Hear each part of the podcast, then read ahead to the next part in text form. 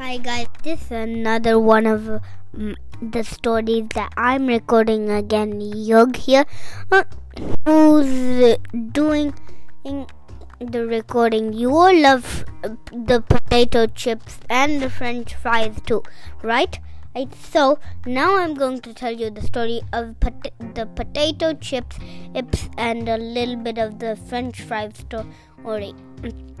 So it all begins in in a kitchen with a chef named George Crumb. And he was a pretty good chef. And trust me when I say that, just like my dad. And anyway, so oh, he, he was. It was one of uh, Crumb's usual days in his kitchen, cooking his his resort's best dish. He, they it was known for the French fries.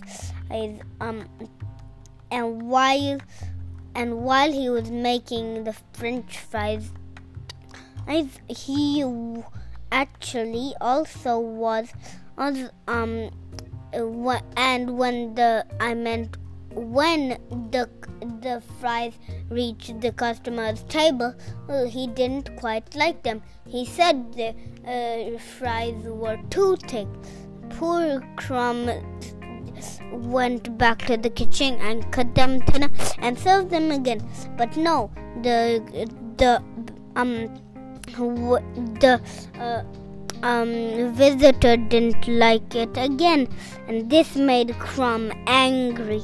He cut the uh, f- fries paper thin and, and let them fry until they became crisp brown and then he added lots of salt to teach the customer a lesson. And, and when that reached to the customers, uh, he loved it. It, it. This gave birth to the potato chips.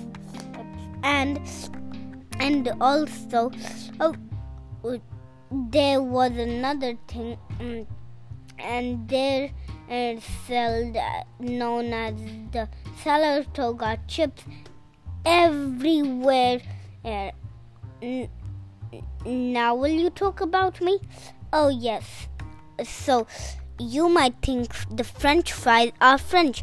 No, according to the story, um, it goes back to the villages of Belgium, where fish, where people used to catch fishes from the lake, lake and roast them and eat them. But during the winters, the rivers would freeze, making it imp- impos- almost impossible to catch any fish. So they turned to the potatoes. They would cut and slice the fish um the potatoes just like how they um fried the fish. And then they used to eat them. And that's the end of our yummy story.